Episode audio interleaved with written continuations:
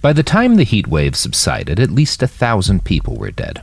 Those are the official numbers, at least. The numbers no one trusts. The city government and the police denied breaking up homeless encampments during the disaster, and only acknowledged a handful of outdoor exposure deaths. On Twitter, someone shares a video of what might be a mass grave. You're not sure if it's real, and you don't really have time to find out. After the grid overloads, it takes weeks for the power situation to normalize. Bottled water, abundant at the start of the disaster, becomes scarce.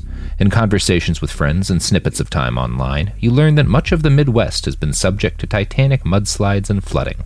Hurricanes hit the southeast, driving up demand for disaster supplies even further and putting more stress on interstate commerce. Work is basically impossible for days. You're not even really sure if your job's going to exist much longer anyway. Outside of a few high end shopping districts, life just hasn't gone back to normal for most people. So you've settled into a new normal, using your car and your now copious free time to ferry supplies to and from a handful of collection points and new encampments. You felt bad for days after fleeing when the cops broke up the first camp. Aaron, your community organizer friend, told you not to worry about it.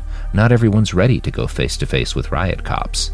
Tom, the former Marine, said the same thing, but then offered to give you some self defense training if you wanted it. He and a couple of other combat vets had started organizing regular self defense sessions at one of the camps, based out of an old apartment complex abandoned when its holding company went bankrupt. For a couple weeks, you lose yourself in the work. Gradually, you realize that the network of encampments you and your new friends have been working to support have become something more than just a stopgap. For one thing, the number of folks without housing just keeps on rising.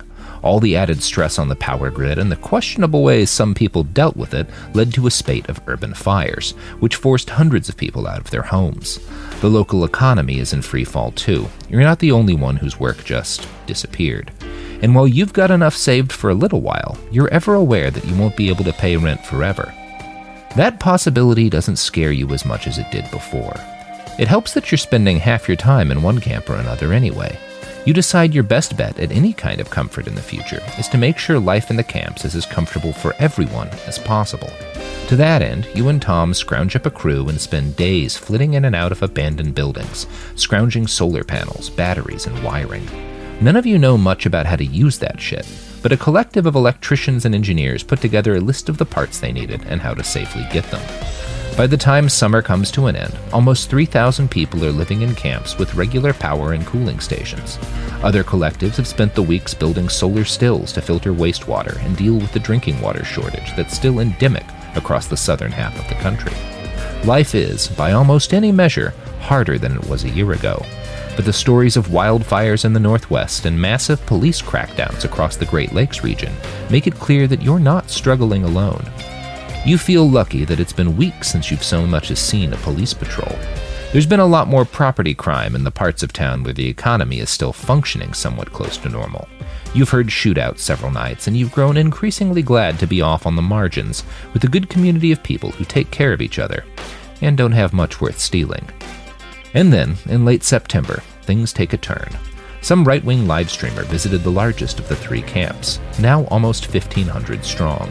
He stitched together a narrative blaming a series of downtown arsons and burglaries on organized Antifa extremists in their war camp. One of Tom's friends, who's been doing armed security at night, shows you a handful of posts from far right extremists threatening to raid the camp. You hear rumors the police might finally be planning a crackdown, too. Ever fired a gun? Tom asks. You shake your head no, and he nods. Well, it's probably about time you learn. I'm Robert Evans, and this has been an excerpt from the continuation of my podcast, It Could Happen Here, which is now a daily series. Listen to It Could Happen Here daily on the iHeartRadio app, Apple Podcasts, or wherever you get your podcasts.